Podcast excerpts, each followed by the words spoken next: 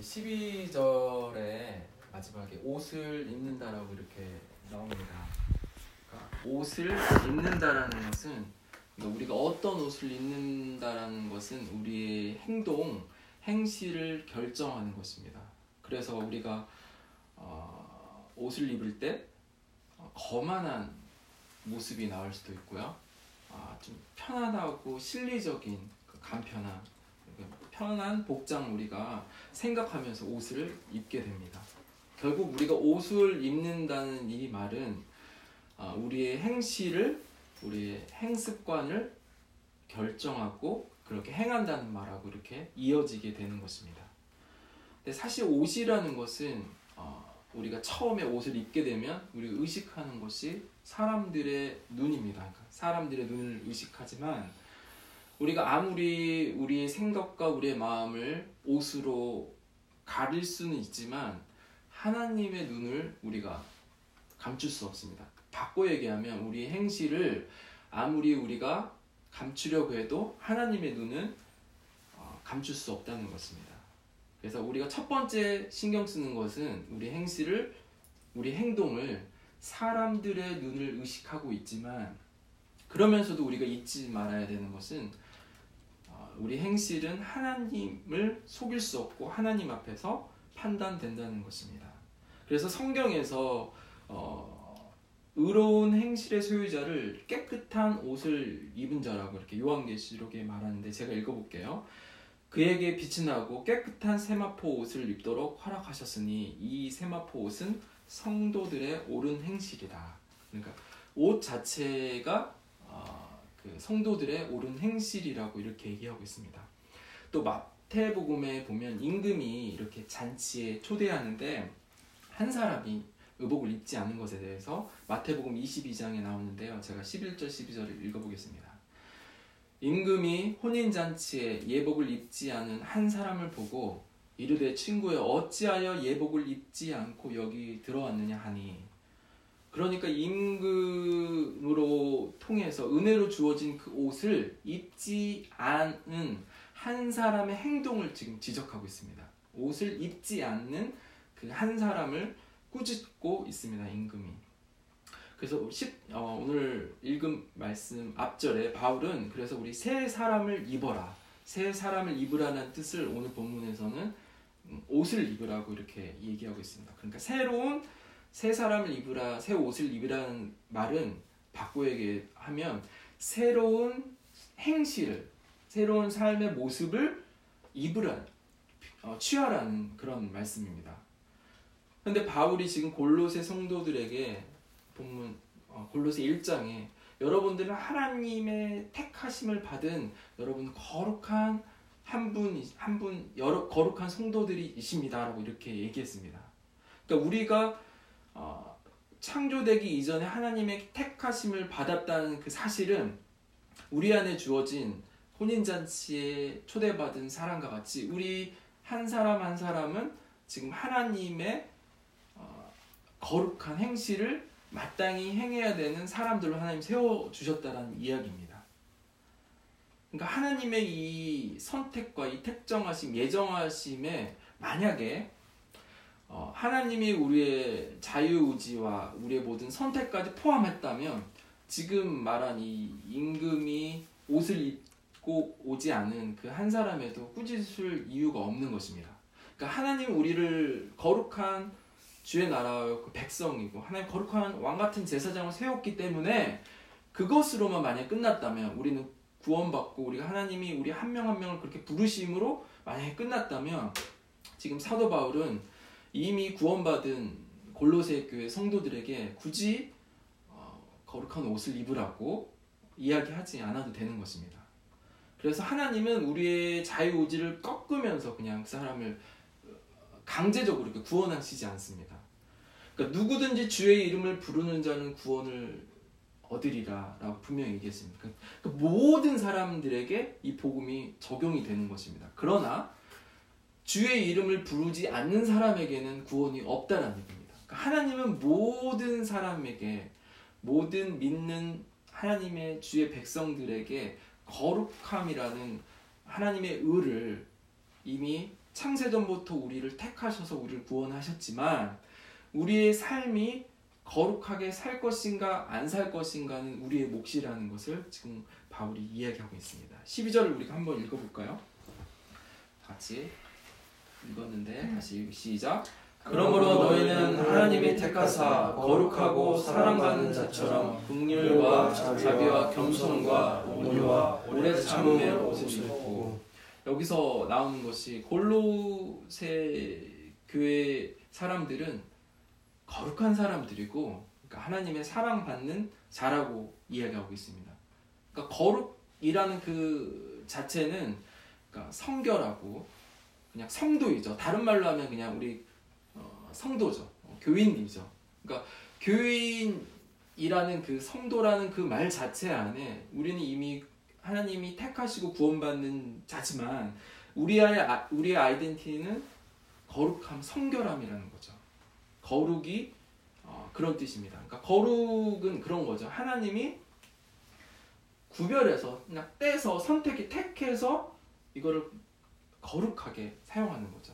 우리가 여러 가지 그릇이 있지만 그 그릇 중에서 가장 우리가 귀하게 여기는 그런 그릇을 이렇게 따로 떼내서 따로 잘 보관하고 또 막 쓰는 그릇들은 또 막 쓰게 되죠. 그러니까 우리 한 사람 한 사람은 하나님이 우리를 불렀을 때 이미 우리에게 거룩하게 하나님이 선택하셨다라는 것입니다.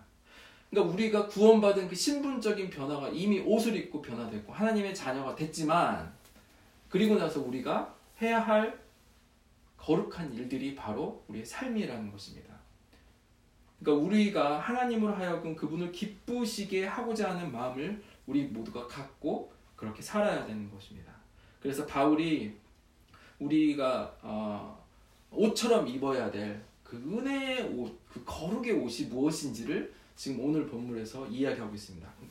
거룩한 옷을 입은 자의 특징을 한 세 가지 정도로 제가 오늘 본문을 가지고 나눠봤습니다. 첫 번째는 용납과 용서가 있습니다. 13절에 나오는데요. 누가 누구에게 불만이 있거든 서로 용납하여 피차 용서하되 주께서 너희를 용서하신 것 같이 너희도 그리하고 어, 어, 본, 이 본문에서는 지금 어, 용납과 용서라는 이 단어를 이렇게 같이 쓰고 있는데 그 다섯 가지의 본문에 나오는 겸손, 온유, 오래 참음, 극률 자비를 좀 나눠본다면 첫 번째 겸손과 온유, 오래 참음은 좀 용납에 가까운 카테고리에 들어갑니다. 이 세 가지 성품은. 또그 다음에 극률과 자비는 좀 그 용서에 가까운 그 카테고리에 들어가는 것입니다. 원래 용납이라는 원문을 어, 어, 원어적인 뜻은 참고 견딘다라는 그런 뜻을 갖고 있습니다. 용납한다는 거. 그러니까 여러분들이 누구를 용납한다는 그 자체는 아직 여러분 안에 해결되지는 않았지만 그냥 끌어안으면서 참고 견뎌보는 것입니다. 용납하는 것입니다. 그러니까 여러분들이 아직 해결 되지 않은 그 모든 영역까지도 어, 끌어안는 부분을 용납이라 하고 용서는 그 용납한 그 사실을 행동으로 움직이는 것입니다. 그러니까 내가 처음에는 아, 불편한데 옆에 두었던 그 부분이 이제는 전혀 거리낌 없고 그것이 해결되는 그런 어, 결과를 볼 수 있습니다. 용서를 용서와 용납을 좀 그렇게 비교해 본다면 그래서 용서는 용납을 하다 보면 구체적으로 얻게 되는 열매라고 우리가 볼 수 있습니다. 근데 그런데 우리가 아무리 용납한다고 해서 여러분이 이렇게 끌어안고 있다고 해도 그 문제가 해결되거나 어, 즉시로 어떤 결과로 여러분들에게 용서할 수 있는 그런 어떤 상황이 주어지지는 않습니다. 용납을 여러분이 한다고 해서. 근데 오늘 본문에서 특별히 옷이라는 표현을 썼잖아요. 우리가 이미 옷을 입었 옷을 입으라. 근데 옷 어, 옷은 어, 죄인을 바라보시는 하나님의 그 성품이 담겨 있습니다. 어, 뭐 목사님이 주일날 설, 설명했을 때 그 탕자의 아들을 어, 기다리는 아버지의 마음과 같이 그냥 어, 죄 죄에 대한 어떤 죄에 대한 죄값을 바라보는 것이 아니라 죄를 짓고 있는 그 영혼에 대한 그 마음이 극률과 자비한 마음이 있는 하나님이 죄인을 향한 그런 마음이 있다라는 것입니다. 옷을 통해서 우리가 그것을 볼 수 있습니다. 그래서 하나님의 백성인 우리가 하나님의 옷을 입었다라는 그 자체는 그 하나님의 성품을 우리가 껴안고 그렇게 우리의 삶으로 국률함과 자비하심을 그렇게 실천해야 한다는 것입니다. 그래서 하나님께서는 죄인을 향해서 계속해서 국률과 자비가 많은 것 같이 우리 마음 가운데서는 그리스도의 은혜의 옷을 입었을 때 우리는 또그 어, 마음을 용서의 마음으로 그러니까 용서하는 마음을 전제해서 우리가 그 옷을 입게 입고 있다라는 것입니다. 어, 우리는 용서하지 못할 때가 너무나 많이 있습니다. 뭐 우리가 살아가면서 그런데 하나님은 언제나 어, 우리를 용서하시기 위해서 우리를 기다리고 계시는 그런 분이십니다. 하나님은 그러니까 용서하기 위해서 우리 사단은 자꾸 우리에게 우리의 죄를 고발하고 지적하고 하나님의 관계를 끊으려고 노력하지만 하나님은 그 탕자를 기다리는 아버지의 마음 같이 계속 용서하기 위해서 어, 기다리는 하나님의 성품을 우리가 볼 수 있습니다. 어, 제가 그 용서에 대해서 어, 이야기하기 위해서 한 예를 들어보겠습니다. 어떤 멀리, 멀린스라는 사람의 어떤 경험인데요. 그 에팔레치아 산맥이 지금 그러니까 동쪽에 미국의 동부에 있는 캐나다부터 이렇게 미국 알라바마 주까지 이어지는 산맥이 큰 산맥이 있습니다. 근데 어떤 어, 멀린스가 그 산맥을 이렇게 등산하다가 어, 자기가 다른 이제 캠프에서 또 다른 캠프로 이동해야 될 그런 일, 일이 있었습니다. 그래서 그런데 한 이제 혼자 가기 조금 어려운 상황이었는데 갑자기 어떤 젊은 사람이 다가와서 다음 캠프까지 본인이 기꺼이 어, 도와주겠다고 데려다 주겠다고 했습니다. 그래서 이 멀린스라는 사람은 그 젊은 남자와 함께 같이 차를 타고 가면서 여러 가지 이야기를 하고 있었습니다. 그런데 이야기를 막 하다 보니까 어, 그 남자가 게이라는 사실을 알게 됐습니다. 대화하면서 깨닫게 됐습니다. 그런데 이제 그 게이였던 사람이 멀린스에게 이 갑자기 이렇게 질문했습니다. 저는 개이기 때문에 지옥에 가야 합니까? 라고 이렇게 멀린스에게 질문했습니다. 근데 멀린스는 당연히 마음이 끓어오른 마음으로 당연히 그렇죠. 개인은 당연히 지옥에 가야 해요. 이렇게 말하고 싶었지만 그냥 자기의 의도와 다르게 멀린스는 다른 이야기를 했습니다. 아니요. 게이라고 해서 지옥에 가는 것이 아니에요. 그래서 멀리스는 그 순간 자기가 어, 그런 대답을 하면서 혹시 하나님께 내가 하나님이 허락하지 않은 말을 내가 내 마음대로 그냥 허락해버린 거 아닌가라는 이런 걱정이 됐습니다. 그러, 그런데 이 멀린스는 그 말을 하면서 이런 고민을 하면서 어, 한 가지를 어, 알게 됐습니다.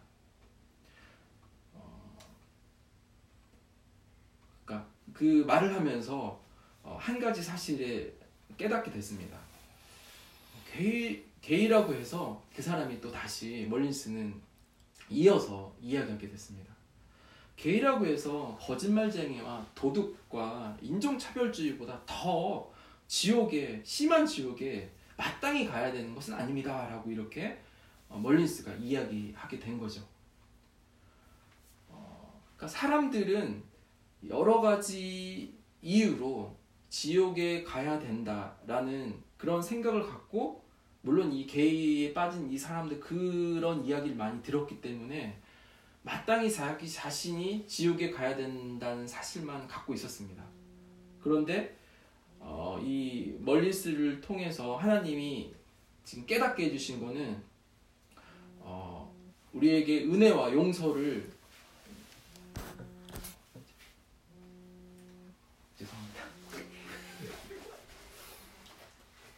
우리에게 은혜와 용서를 어, 거절한 그, 그 게이였던 그 한 남자에 대한 하나님의 마음을 보여주시는 겁니다.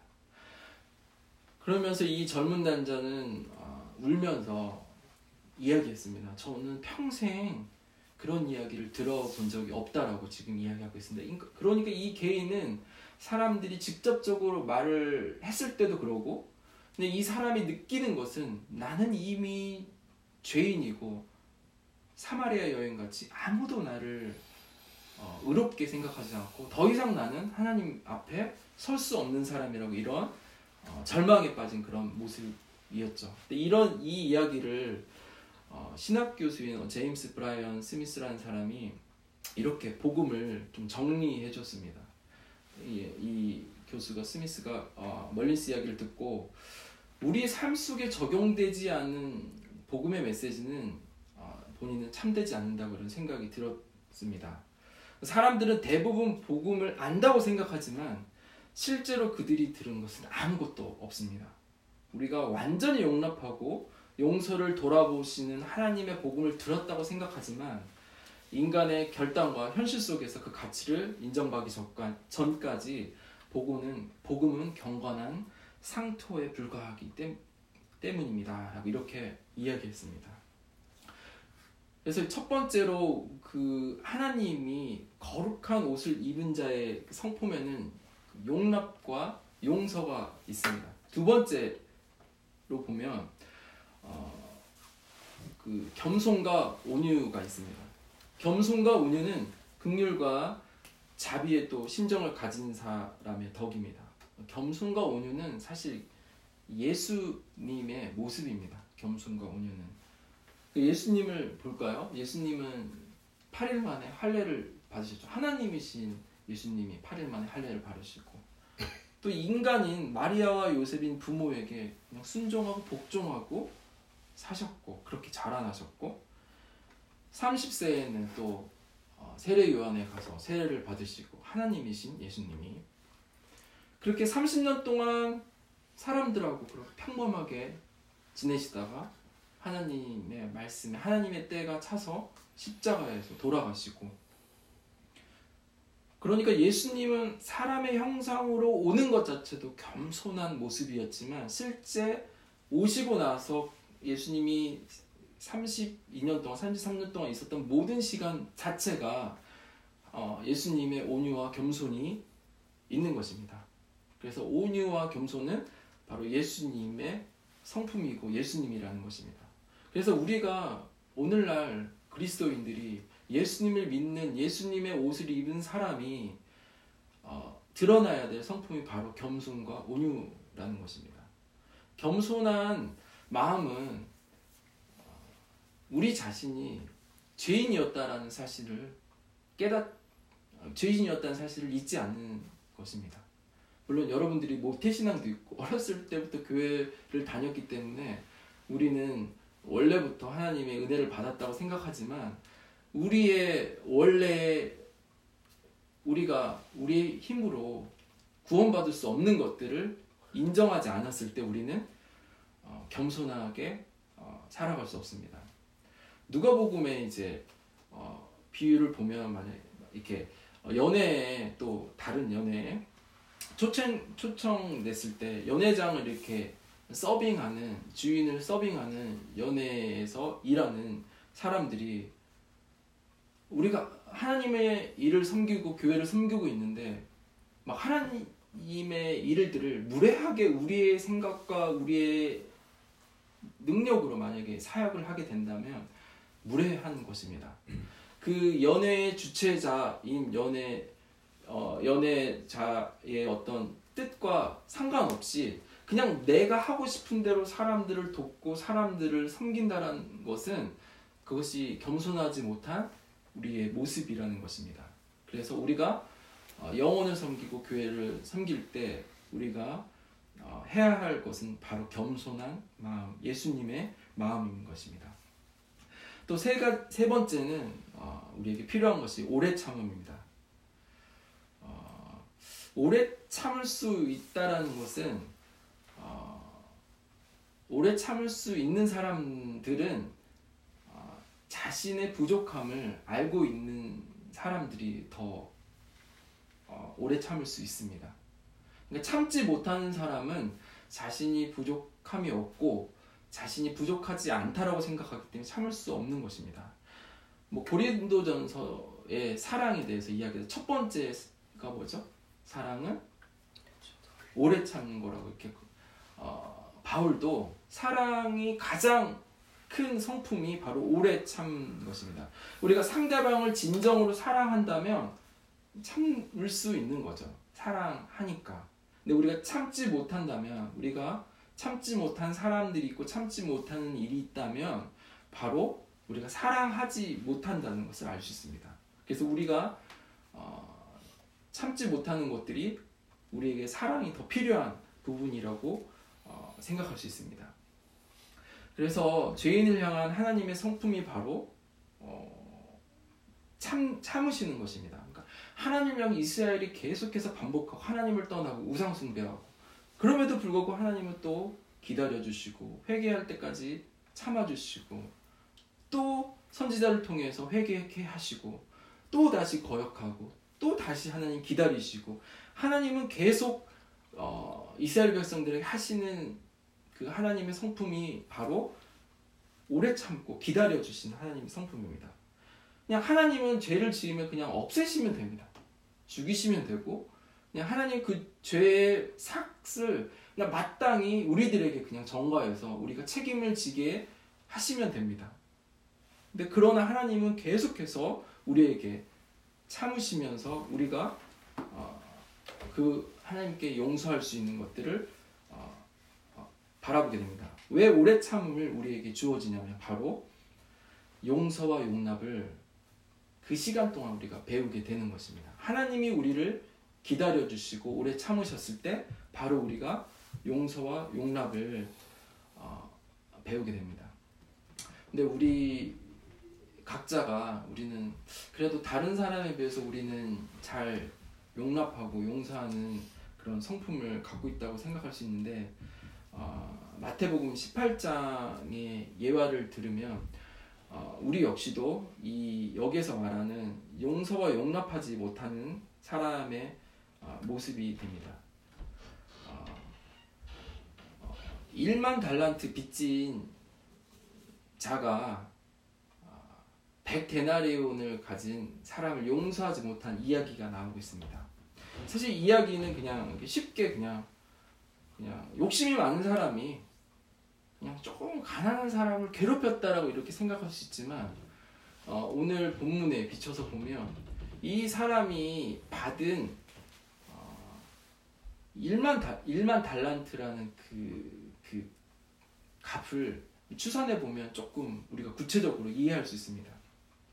그러니까 일반 달란트를 빚졌는데 탕감을 주인에게 탕감을 받았다는 이야기는 그러니까 1만 달란트는 6천 데나리온입니다. 그러니까 1만 그러니까 한 달란트가 6천 데, 다, 6천 데나리온이니까 어, 6천만 지금 데나리온을 그러니까 6천만 일에 대한 품삯을 이야기하고 있습니다. 한 사람이 뭐 6만 원을 잡아도 1만 달란트는 3조 6천억 원.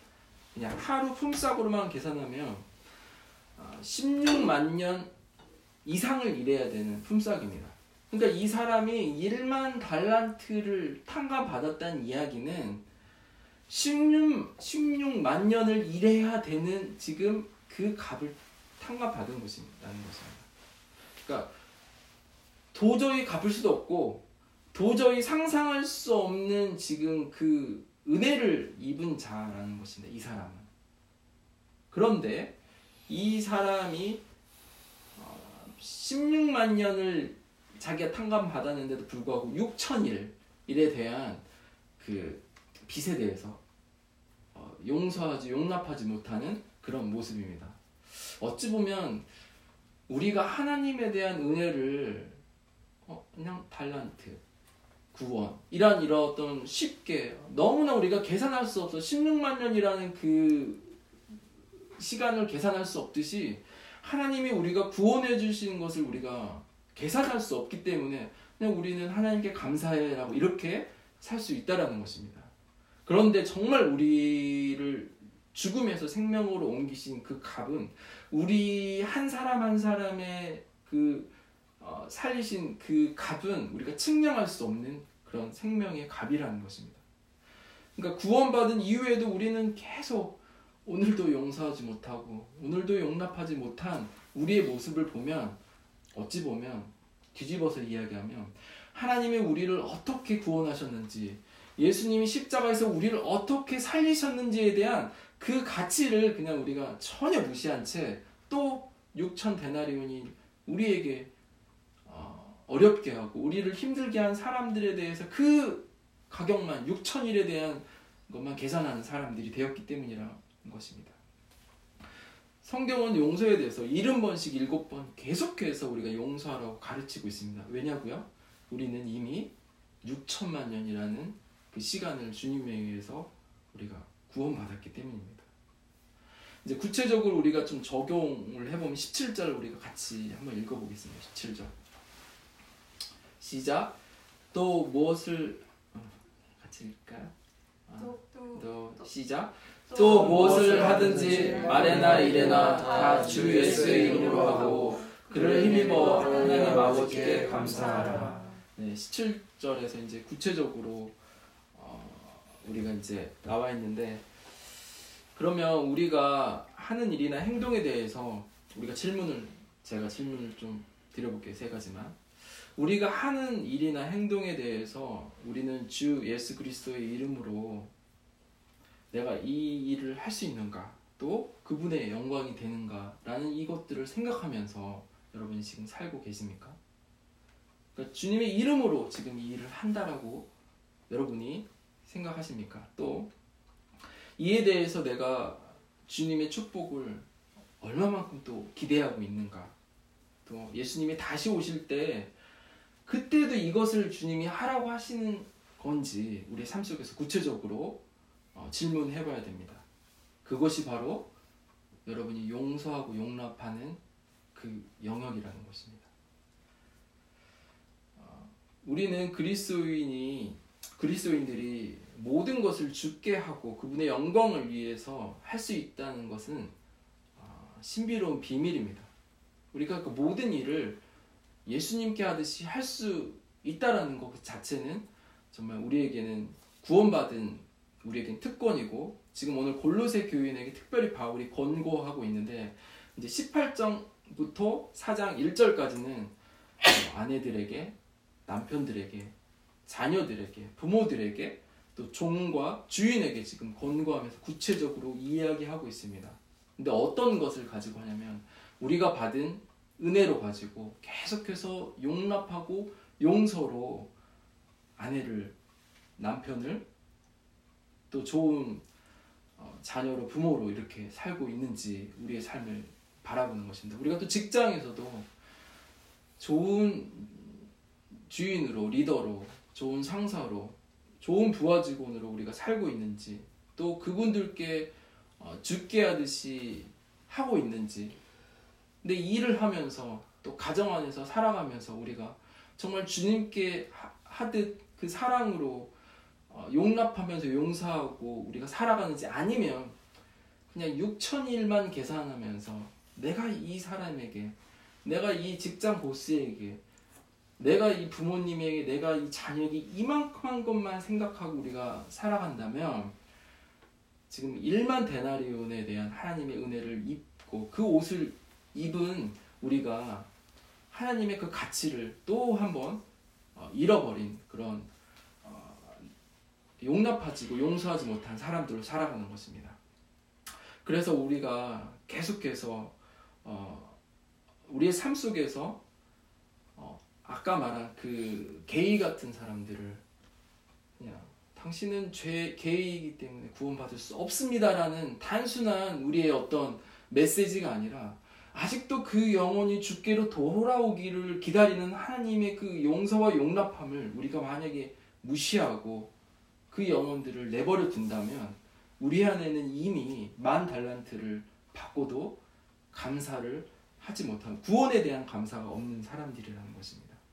그래서 우리 직장의 어, 상사도 어, 크리스천이 아니기 때문에 교회에 다니지, 다니지 않고 있기 때문에 하나님 모르기 때문에 그들을 무시하고 그들의 모든 것들을 어, 대적하고 그냥 우리와 상관없다라고 생각하는 그 자체 우리의 교만을 내려놓고 정말 하나님께서 이 영혼을 섬기게 하는 하나님께서 이 영혼을 우리에게 붙인 또 우리에게 주신 남편과 아내와 자녀와 부모님들에게 우리가 그렇게 겸손하게 어, 다가가야 된다는 것입니다.